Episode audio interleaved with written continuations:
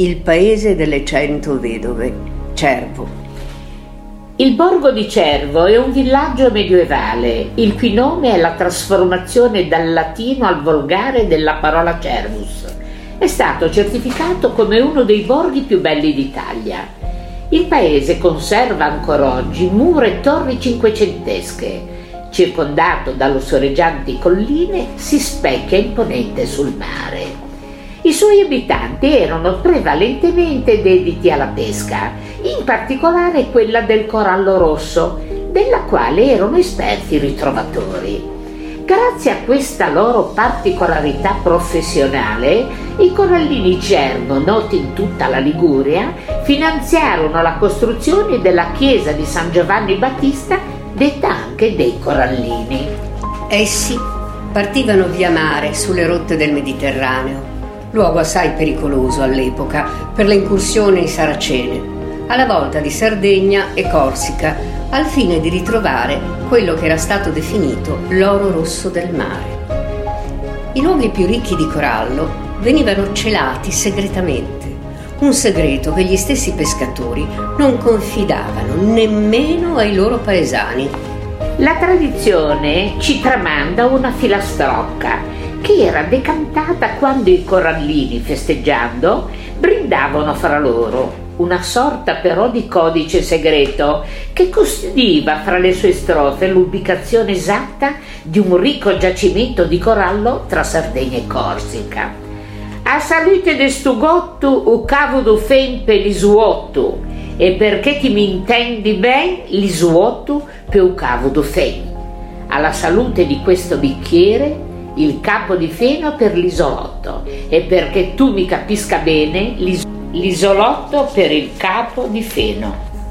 Già, perché esistendo in Corsica due luoghi chiamati capo di feno, per rilevare il punto esatto dove la pesca del corallo risulterebbe miracolosa, bisogna ricorrere all'intersezione di due rette. Bisogna tracciare una rete immaginaria tra Capo di Feno, vicino a Pagliaccio, e l'isolotto mezzumare delle isole sanguinarie e un'altra retta tra l'altro capo di Feno, Bonifacio, e l'altra estremità dell'isolotto mezzumare.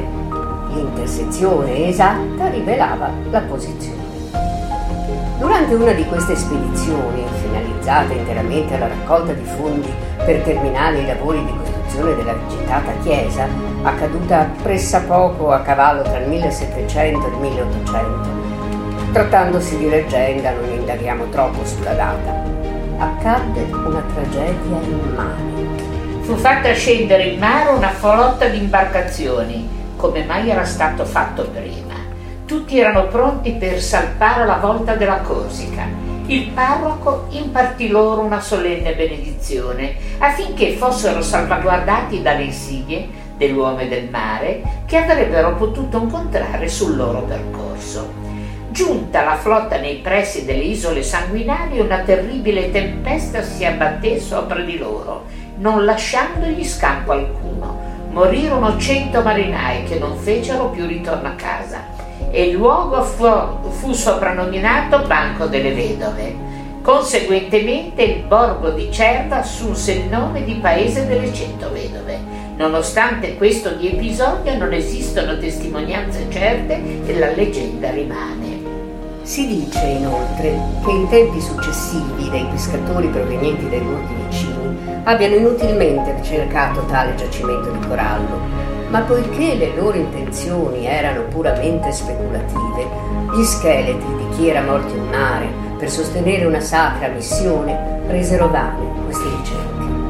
Ogni qualvolta qualcuno era in procinto di ritrovare il luogo della pesca miracolosa, essi riemergevano dalla profondità degli oscuri abissi del mare, scatenando sui malcapitati delle terribili e devastanti tempeste.